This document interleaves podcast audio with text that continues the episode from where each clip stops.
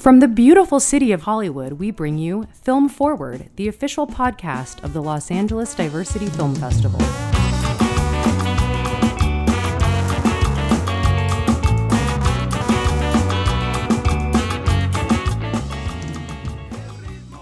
Hey, hey, welcome to Film Forward, everybody, the official podcast of the Los Angeles Diversity Film Festival. And we have a very special episode for you all today. Our first episode dedicated to the filmmakers of LADFF this year. But before we get into it, if you like what you hear today, please subscribe to Film Forward on iTunes, Spotify, or wherever you get your podcasts from for weekly episodes, where we not only do episodes highlighting LADFF filmmakers like we're doing today, we also interview filmmakers with new releases hitting theaters, and we have our patented themed Gimme Three episodes. So, like, subscribe, comment on Film Forward. We've got plenty coming up, plenty in our archives as well. As I mentioned, though, we have an incredible guest today. She's a screenwriter, she's a commercial director, a documentary film director, and her new dark comedy film, Freeze, will be a part of this year's Los Angeles Diversity Film Festival. And it's streaming from August 1st through August 5th at ladff.com. Maya Albanese. Maya, thank you so much for being here today. Thanks for having me. I'm excited to be here. Tell us about your fun, crazy, and scary movie, Freeze. I love that you think it's scary. Well, Freeze is definitely a mix of genres. It is meant to be a sort of tragic comedy about a very optimistic woman who kind of gets pissed on at every turn by the patriarchy, which was inspired a bit by one of my favorite novels of all time, Voltaire's Candide. Mm-hmm. And it occurred to me that lots of satires we've seen throughout history, like Candide, are about a male protagonist and his experience from the male perspective. And wouldn't it be interesting to tell a sort of modern day Candide from the female gaze and female perspective? And so in Freeze, Joy is living what seems like a perfect fairy tale life according to you know the princess movies and various cultural elements she may have grown up with as a woman. And when she loses it all unexpectedly out of her control she's left with the tick tock of her biological clock and increasing baby fever and this realization that time is running out for her. And then the movie continues onward through a series of increasingly dark romantic misadventures that convey you know what is this interior psychology of the woman running out of time to have kids? I hadn't thought about the candide thing so i'm excited to watch it again with that lens. That's really interesting and and really awesome. Because that once you gave me your three picks also i looked at i watched the movie again from another different lens. Each time i watched it i like take new things away from it which is the mark of a really special piece there's a lot to love and a lot to unpack with this movie. As you mentioned, there's a lot of comedic elements, but it's a somewhat uncomfortable but very like real and everyday relatable subject. Talk to us about finding the balance between, you know, tension and comedy both in your writing process and, you know, when you're directing the film on set. Yeah, I mean there's definitely tone is definitely important and a fine line that you walk when you're doing dark comedy specifically. It's very challenging. And the more nuanced comedy and the more genre bending your film, the more you really do have to think about tone in the writing process, in the shooting process, and in the editing process. And in fact, in my experience with this film, the editing process was almost the most crucial stage mm. in determining what the tone was going to be, which I could elaborate on a little bit more later if you'd like.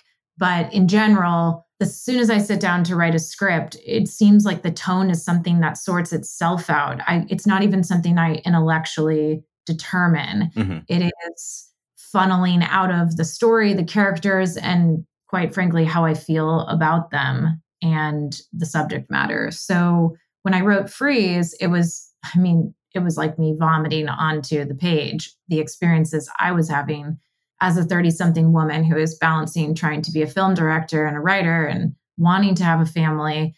And I was getting into these situations or having these conversations that were just so messed up that they were funny.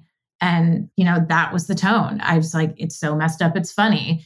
And I think that is a huge part of satire. This is a satire, you know, Voltaire's Candide is a satire. Mm-hmm. And a lot of my favorite films that inspired me, which we'll talk about later, are dark satires. And, you know, you kind of have to take reality, heighten it a little bit. And that way you can see just how messed up it is. And then that makes you laugh. That's kind of the tone of Freeze and what I think closest mirrors our reality navigating our lives. 100%. Yeah, that's uh that's the world we're living in. Uh, or uh, like that's the world I think almost every generation has been living in, you know, like going back to Voltaire, stuff gets dark and what can you do except for try and laugh the pain away. Helping you out with this would you guys have a stellar stellar cast. You got Chris Parnell, Adrian Grenier, Mindy Sterling who is just so amazing in everything she does. I want to talk a little bit about Nora Zehetner, uh, your lead. She is just really wonderful. She plays so many levels of energy with like a master stroke. Talk to us about collaborating with her on this character and what it was like working with her on set. Yeah, Nora is our perfect joy. Mm-hmm. I think I'm glad that you see that and feel that way when you watch the film. I think, you know, for Joy, I wanted someone who looked like a joy. She had an angelic face and an angelic disposition, and someone who, with mud thrown all over her face by society, there would still be an innocence and a beauty that would shine through that. And the combination of the two would, again, aid the satire. And I think in general, in the casting process, for everything I do, I mean, I, I'm a commercial director as well and have done quite a few commercials like this where the lines between real people and actors are a little bit blurred. And so I think I'm often looking for someone who walks into casting or who I audition who kind of is that person. They're so believable. It feels authentic. And maybe because I started as a documentary filmmaker and went to graduate school for documentary filmmaking, I have a pretty strong BS meter. And I, even in satire, and in heightened caricatures, I still want to kind of believe that, you know, that woman or that man is that guy or that girl. 100%. Yeah. She nails it. Yeah, it totally makes sense. The other thing I want to talk about is your really brilliant and kind of surreal set design. Like from the first scene, we're kind of taken into this like Gilliam esque, which we'll touch on later, but this kind of Gilliam esque, you know, setting of these eggs getting froze and you have these really amazing small set pieces of Nora surrounded by ticking clocks. Like it's just really fun uh, and simultaneously like kind of frightening, unsettling set design. Were these concepts, you know, in the script? And then if they were, how did how did you work with your production designer to kind of like see them through on a short film, which is not easy to do? Well, you hit it on the head with the not easy to do on a short film. Let me tell you. Um, I'm glad you like it because any other filmmaker, directors listening to this know we watch our films, especially short films where we didn't have it, you know, all the money in the world, all the things we wished we could have done yeah. didn't get executed. So I'm glad that it comes across still with what we had. It was definitely a labor of love. And everything I write is genre bending, fantasy, or world building, or sci fi. And so production design is just so important. And I do find that the most rewarding, although also the most challenging aspect of the process. For Freeze, it was always written into the script. I think pretty much everything you see was written in the script. And I really wanted the present day at the fertility clinic to be the most eerie and surreal and go the highest in as you say, Gilliam esque mm-hmm. visuals. And obviously, with the angry female mob outside the clinic, which is meant to represent a collective female psyche banging to get in and procreate. That's really the you know hypothesis of the heightened production design out there but i wanted the back the backstory as we unravel it to be pretty rooted in reality like this was her life and it went down and down and down until it hit this point and pushed her into this place, which is the fertility clinic, where things start to feel really dystopian. That's a little sort of about the overarching vision for the production design. In terms of actually executing it, I mean, some of it is just, you know, magic tricks you pull out of your hat with your production designer.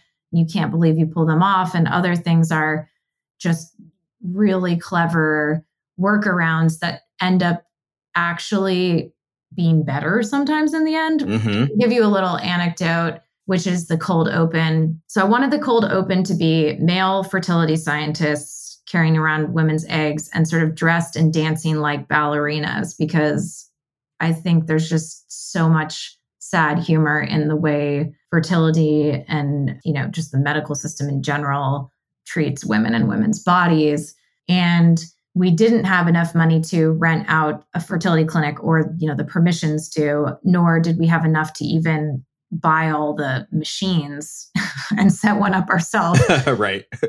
so we shot on a white cyc you know and we have one fertility scientist and one cryogenic freezer and we cloned them we put little markers on the white cyc and in post we cloned them Awesome. and mirrored them so in in that overhead shot you're actually seeing the same scientist and the same freezer I hope hopefully that's you know interesting to people listening to that Yeah.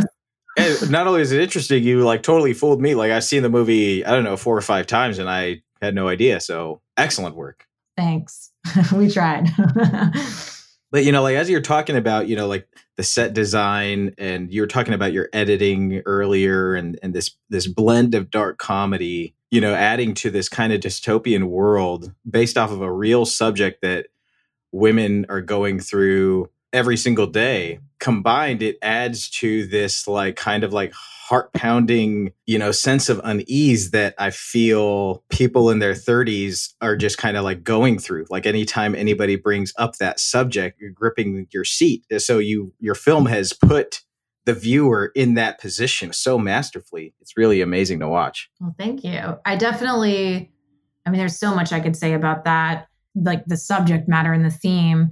There's obviously so many topics within fertility. There's Mhm. infertility, there's male infertility, there's couples trying to get pregnant, there's IVF, there's all these things. I really just wanted to isolate this one part Mhm. of it is the idea of being told that your time is running up and how that affects your psyche as a woman. And it's a story that I think a woman should tell who's been through it and going through it, acted out by a woman who's been through it and is going through it. And I think it's in some ways like a love letter to 30 something women alive today to say, hey, I there are other people who feel like you. We understand your experience and there's some things about the way the system is set up in a patriarchy that is not helping us. So it is trying to convey that as well. Yeah, I just think the tone and the feeling you're talking about of eeriness or discomfort is 100% how I feel, how my girlfriends feel in various ways. The way they're treated by men because of their age, or the way they're treated by a male fertility doctor, or a system where it's for profit and psychologically manipulating women to spend money on something that only has a 5% chance of actually working. Right. You know, I mean, list goes on and on. Yeah, absolutely incredible. What has been the response from because you guys have been in the festival circuit for, you know, for a while now. What has been the response from women in their 30s as the audience? Have you gotten any feedback? Yeah, well, it's been a very strange last year and a half. Mhm. Um, you know, unfortunately, Freeze was slated to premiere in Cannes, and that didn't ha- happen. oh my gosh. Yeah, so we premiered at Series Fest because Freeze is a proof of concept for a television show. We have a television show and a feature version of this out in the world now, um, looking for takers. And uh, we premiered at Series Fest, which is an amazing episodic festival run by incredible people, actually mostly women. And that was in June of last year. So that's when we officially kicked off for festival circuit. And it actually ended up winning Best Short and Best Actress at its premiere. So it was a pretty nice start to the process that seems like women liked it and men liked it too. Yeah. I was kind of flabbergasted because I just feel like, you know, during the pandemic, we, especially if you're an independent artist like me, you're just like living in an isolated vacuum and you just have no idea. Like, I haven't even gotten to see my film in a live screening in a physical theater yet with people. So, because of the pandemic. So, even though we've gotten into, I don't know, almost 40 festivals now, but the feedback I've gotten you know piecemeal and and from people writing me on social media or reviews we've gotten or our distributors who picked us up et cetera et cetera is just that yeah like nobody's making films like this films that are entertaining and funny but about this subject matter and that was the experience we had too in getting the short financed and cast with such high caliber actors which also was a total shock and delightful surprise to me was that it's just like an under discussed subject matter, specifically from the female perspective and female gaze, and with this comedic lens held up to it. Absolutely. Well, you and the team, they just, everybody hit the nail on the head. It's a really incredible, artistic, hilarious, just gut punch of a film. Everybody at home, you guys can check it out. Freeze will be at the Los Angeles Diversity Film Festival as a part of the shorts block. That's what she said which is all female directed comedies. It'll be available from August 1st through August 5th at ladff.com, ladff.com for more tickets and info. We're going to take a short break, everybody. And when we come back, Maya is going to help us out with our favorite segment, Gimme Three.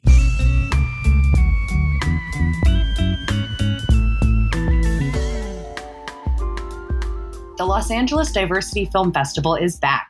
And for the first time ever, the festival will include both in person and online screenings. Three in person screenings will be held over three Thursdays, starting July 29th with the musical rom com Best Summer Ever, held at the Laemmle Town Center in Encino. August 5th, we're back in Encino for the theatrical premiere of the gripping documentary In the Dark of the Valley. And on August 12th, you'll be able to see the award winning short films selected by our esteemed jury at the Laemmle NoHo 7 in North Hollywood. Our online festival will be available at ladff.com from August 1st through 14th, with new films premiering every five days. Tickets for both in person and online screenings are available right now at ladff.com. Use the promo code FORWARD for 10% off. We are so excited to see you all back at the movies. Join us for the eighth annual Los Angeles Diversity Film Festival.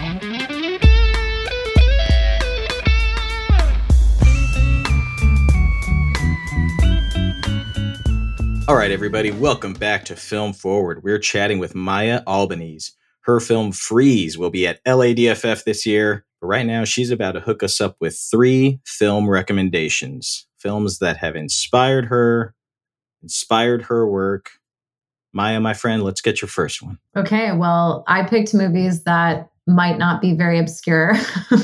it's all good. My first movie is Beetlejuice, and Beetlejuice was directed by Tim Burton, the legend. And I love this film because it is a fantasy comedy and very genre bending. I think it makes you laugh and also terrifies you at the same time, mm-hmm. which is one of my favorite ways that films genre bend. I also think it's just so imaginative and world building. I remember watching it as a kid and thinking I'd never seen anything like it, particularly the waiting room scene in Beetlejuice is something I think about all the time and was something I thought about with Freeze. How do you take this kind of setting that we've all been in at some point and just make it about death and make it funny, but also creepy. Yeah, you know, you said when I was a kid I hadn't seen anything like it. I mean, I don't think we've still seen anything like it. Whatever, 20, 30 years later, it's like it still really holds up as this completely unique, fresh, out of this world movie. For Sonia's birthday during the pandemic, we rented like a private movie theater because we hadn't been to the theater in you know whatever it was at that point six months or something and we were going crazy. So we rented a theater and we watched beetlejuice and it was like such an incredible experience to like go back to the theater and like see that movie on the big screen because it's just like filled with so much joy and like energy and it's like about mortality and everything. Like it was just like the perfect perfect movie to watch in the middle of a pandemic in the theater with just us but yeah, it's just like it's so inventive and it's it still continues to be inventive. And you know the thing I was thinking about when I was when I watched it recently was like everybody talks about like Michael Keaton's performance and for very good reason like it's it's incredible. But rewatching it I was like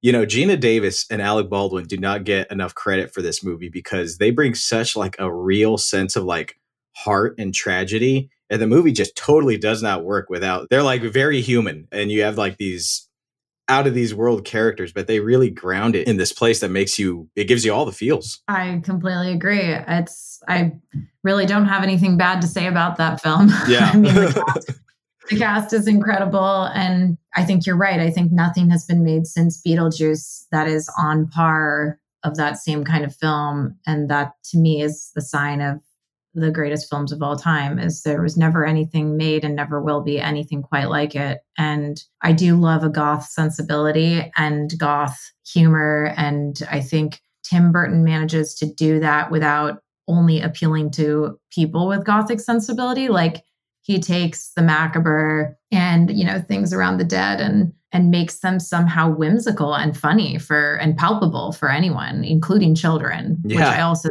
something really remarkable about tim burton Yeah, it's, it must be his like childlike sense of, you know, imagination and the way he views the world. He's got a magic touch in that way, but absolutely. Beetlejuice, an excellent, excellent first choice, Maya. If you guys haven't seen Beetlejuice at home, for the love of God, what's the matter with you? But if you haven't seen it in a long time, rewatch it because it's it's definitely worth a rewatch and it, it holds up for sure. Okay, Maya, your second choice. Okay my second film is brazil hmm Terry Gilliam's Brazil, a 1985 film. This film has a lot in common with Beetlejuice, actually, in the sense of the way the sets are designed to be kind of lo fi and whimsical for sure, and dark and terrifying, but also funny. I mean, when I watch Brazil, I laugh out loud every minute, but I also am completely terrified by what I'm watching. It's you know based off of or it's very orwellian and based off of the book Mhm. it is much more political of a satire. Beetlejuice definitely has elements of satire in it but brazil is an outright you know dark satire that takes place in a dystopian world. And again i think things are terrifying but also whimsical at the same time. And for whatever reason you know i grew up on these films. They really influenced me, influenced my sensibility. I grew up reading all of the Grimm's fairy tales, for example, which are fairy tales for kids that are absurdly dark. so, Yeah. so, anyways, I think, you know, 1984, George Orwell's novel, I also grew up with, and Kafka, and all of that funnels into Brazil. Brazil is, again, another movie. I'm just not sure there's any other movie that's been made quite like it since or ever will be. Yeah, completely agree. This is, I saw this movie for the first time when I was in a high school film class, and a lot of it went over my head, but I was still like engrossed by it. The older I got, the more the, the film made sense to me. But I think this is probably my favorite dystopian film of all time and, and one of my favorite movies of all time. But I think what makes it like stand out from other dystopian movies is, you know, a lot of dystopian movies tend to take place in the future, which like leaves you kind of removed from like the the threat. This one takes place. It just says in the, the beginning of the movie, it takes place someplace in the 20th century, and it combines like through set design and through like technology, like all these different time periods. It looks like the past kind of because it's got like this film noir kind of look. It like feels like the present based off of the people and what they're doing, but it also has like futuristic elements. So it's kind of like saying this is us past, present, and future. Like this is a commentary and a satire on all of those. And I think that's what makes it A, stand the test of time, and B, so, you know, unnerving. it's because it's like this is this is us now. Like I would say that it's if you watch Brazil right now today, it's disturbingly relevant, if not more relevant now than it was in 1985. 100%. Yeah, I totally agree. I rewatched it again a couple days ago, and I think this has got to be like one of the best first 10 minutes of a movie ever. Like, so much stuff happens that's all like plays so well into the rest of the movie, and he does such like an incredible job of like world building, character building. And setting up his themes and leaving his mark. This is Gilliam, in my opinion, at his very, very best. Yeah. And it also, you know, isn't so far off from Voltaire's Candide either. Mm-hmm. Again, the idea of this optimistic or like softy or, you know, any kind of person you could just say is like innocently moving throughout a world gone awry and like what that says about this really messed up world. You know, although the characters are incredible and the story's incredible, really Brazil is about the world and Gilliam's probably annoyance, frustration, or dark viewpoint on the inefficiencies of the way the world works. Absolutely. And injustices too. I mean, not just inefficiencies. inefficiencies and injustices. They, they, they, they go hand in hand. Brazil, it's really an incredible film. You have to rent it right now streaming, but it's definitely worth it. Check out, you know, like Secret Movie Club. If you're living in LA, Secret Movie Club plays it like once every year, once every two years. Like, I highly recommend seeing this movie in a theater. But if you can't wait, the Criterion collection has a great release of Brazil with some great special features, and it's worth it. So check it out. You're two for two, Maya. This is good. It's going to be tough to uh, to top Brazil, but let's see what you got for your third and final.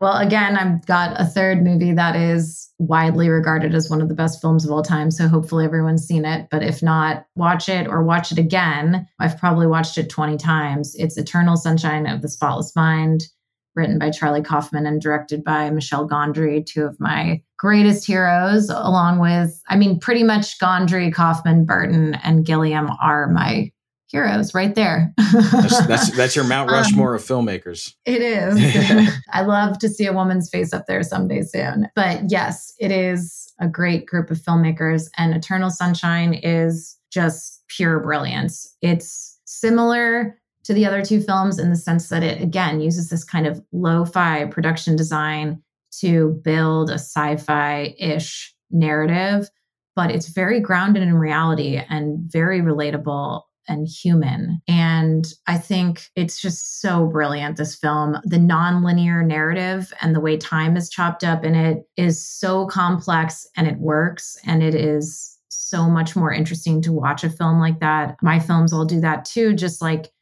non-linear and jumping between time periods a lot mm-hmm. because I just think it is one of the greatest gifts of cinema and and is a device of cinema that we can manipulate and chop up time because I think that psychologically we often have realizations in retrospect or the way we remember things of the past is a huge part of how we navigate the present. And so filmmaking is this like gift of a way to show that in retrospect on the screen and I think because Eternal Sunshine of the Spotless Mind is specifically about memory and erasing memory, the meta layers of, you know, of that are just, I mean, it's mind blowing. I can't even imagine editing this film. And then the other thing about Eternal Sunshine, which is relevant that I love and inspires my own work, is the tragic comedy genre mm-hmm. and this feeling of melancholy. I do like melancholic films where there's kind of a smile inside of a tear or a, you're laughing but you're also crying or you're just sort of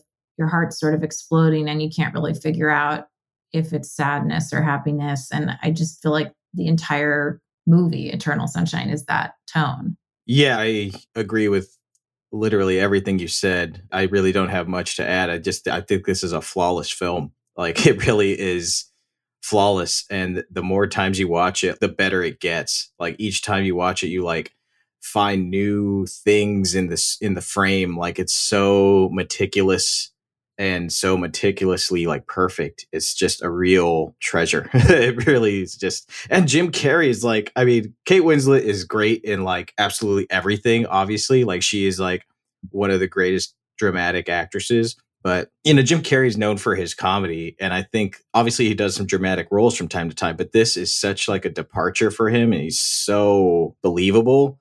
For somebody like Jim Carrey to make you forget that he's Jim Carrey five minutes into the film, I don't know how that's even possible, but he does it. Yeah. I mean, I wouldn't cast this film any differently, that's for sure. And I mean, I even get like, I get sort of like emotional even just thinking about mm-hmm. this film.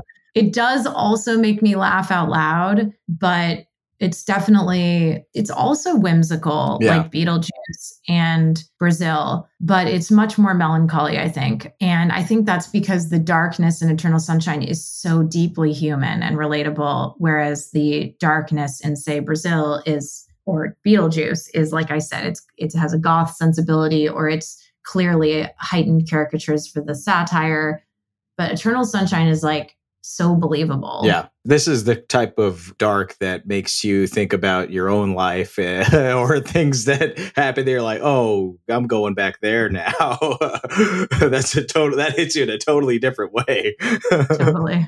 Eternal Sunshine of the Spotless Mind. These are three banger choices as the kids say, Maya. Bangers. I really love all these movies and I think they would all pair beautifully with your short film Freeze, which is also a beautiful and incredible movie. We are so excited to have it at LADFF this year. Thank you. Thank you for submitting it and thank you for making it. Thanks for watching and having it at the festival and, and having me on the podcast. No problem. All you at home, check out Freeze. It's coming this August to LADFF from August 1st through August 5th. Freeze will be available at the Los Angeles Diversity Film Festival as a part of the That's What She Said block. Get your tickets now at ladff.com. You're not going to want to miss it. Maya, thanks again. It's been an absolute pleasure. Thank you all for listening to Film Forward, and we'll catch you next time. Our recording engineer and mixer is Anselm Kennedy. The podcast is produced by Anselm, Sonia Maru, and yours truly. Thanks for joining us on Film Forward, and you'll hear us next time.